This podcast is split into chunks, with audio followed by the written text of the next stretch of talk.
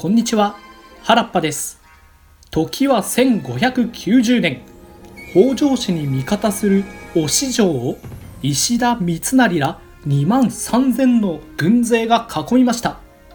守り手側は成田長近。もともと600人ほどの兵がいましたが三成が来る前から勝ち目がないと戦う前から逃亡者も出始めていました。成田様。このままでは我ら戦う前から負けまする。逃げる者出ぬよう対策必要にござりまする。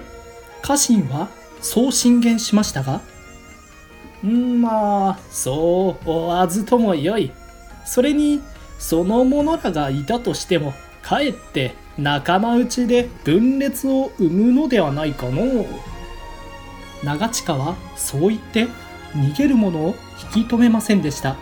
しかし残る人数ではとても対抗できず代わりに領民を城の中に入れ人数だけとしては2600人ほどとなっていました。成田様農民など加えたところで戦力になりませぬ。食料もはようのうなりまする。足手まといになりまするぞ。そんな意見もありましたが確かにな。じゃがそのうち彼らの力こそ必要になる時がきっと来る。わしにはそんな予感がしてのと城に入れる方針を進めたのでした。さて一方生真面目な性格の石田三成はどれだけ有利な情勢でも手を緩めません。城に出入りしていた商人を連れてきて情報収集を行いました。これは石田様私のようなものに何をでござりましょうか？え成田長近とはどのような男か？聞き通ってな。へえ長近様は御年44歳になられますがなんとも穏やかな方ですな。領民にも大層親しまれておるお方でございます。なるほど。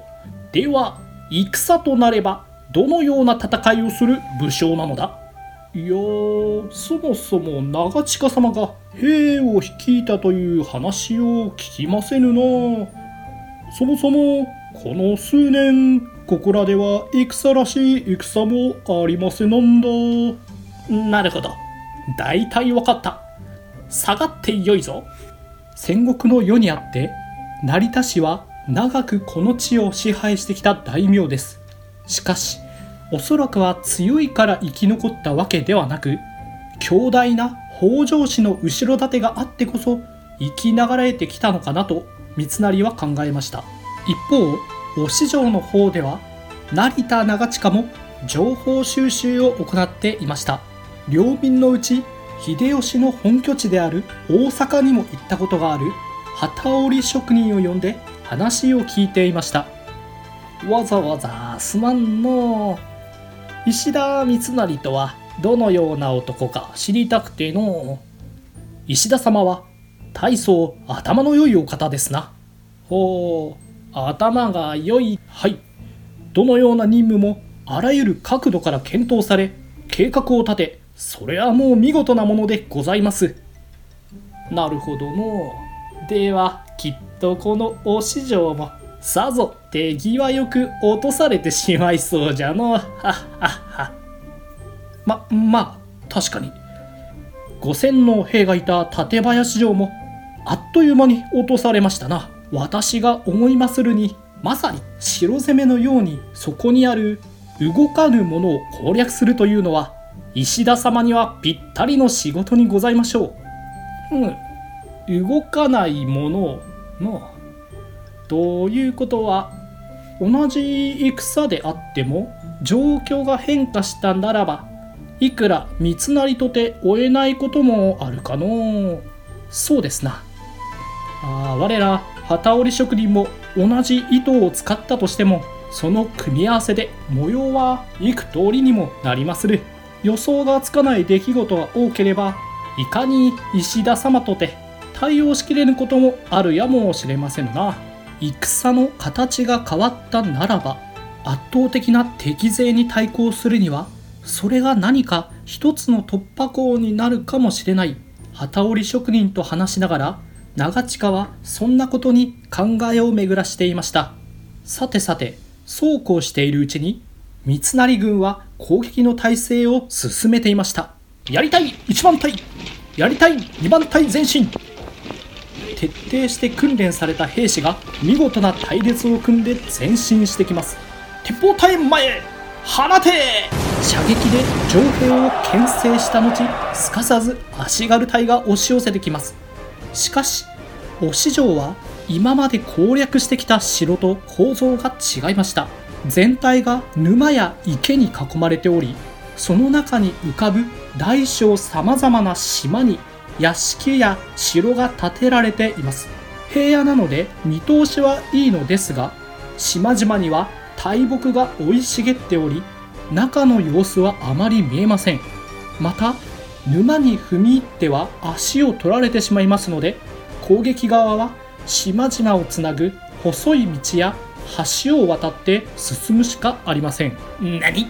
ここは行き止まりではないか。ここには敵がおらぬもぬけの心じゃ。成田勢は事前に橋の位置や道順を変えていました。綿密に計画を立て進んできた石田三成軍でしたが迷路のように迷わされ右往左往してしまいました。そんな様子は格好の標的。成田軍は弓や鉄砲を打ちかけます。城の守りには届かず。しかし攻撃側には一方的な被害。ん？者ども深追いは無用。一度引き上げるのじゃ。冷静な三成は即断。この攻撃で敵の守りには届かなかったものの押城内の構造は幾分把握できました。ならば分析し対策を考えればよいと判断。数日後再び攻め寄せてくる三成軍。しかし前回把握したはずの道には不思議な違和感があり隊列や攻撃のリズムが乱されてしまいます。これには仕掛けがありもともと忍城の道にはトゲのある木の枝を刺して並べる逆もぎと呼ばれる障害物が設置されていました、え、今でいうバリケードですね。前回は規則正しく並んでいたものの短いものがたくさん置いてあったり変に間が空けられたりと絶妙に進みづらい配置に変えられていました。これらの作戦忍城には特に優れた参謀がいたわけではないのですが成田長近は領民と仲が良いのを生かしいつも何か良い作戦はないかのなどと聞き回っていました。領民の中には侍が思いもよらない知恵を出す者もいてこの逆もぎの配置もとある油商人から飛び出したアイディアなのでした。石田三成は分析能力が突出した武将。ただ同じように守っていてはあっという間に対策され打ち破られてしまいます。しかし常に何かしらを変化させ続けることにより計算外を生じさせ少ない戦力ながら城の防衛に成功していたのでした。とはいえこれはまだ初戦も初戦。攻撃側も大したダメージを受けたわけでもありません。城攻めが開始され少し経った時三成は親友の武将大谷義継と相談をします。義継お主はこの大市場をどう見る？うんなかなかどうして？よく考えられておる。国あの沼が厄介なものよ。さよう。あの池や沼によって身動きが取りづらい。だがその水も逆に増えすぎればどうか。あやつらを守る水が今度は逆にあだとなる。うん。もし水攻めをするつもりか。水によって守られているお市場ならばいっそ水ごとお城を沈めてしまえばいい。ここに来て三成は逆転の発想を考えました。しかし一体どのようにしてお市場を沈めるつもりなのでしょうか。そしてこの作戦は戦いの行方にどう影響していくのでしょうか。ちょっと長くなってまいりましたので続きはまた次回にお話ししたいと思います。ここまでご視聴ありがとうございました。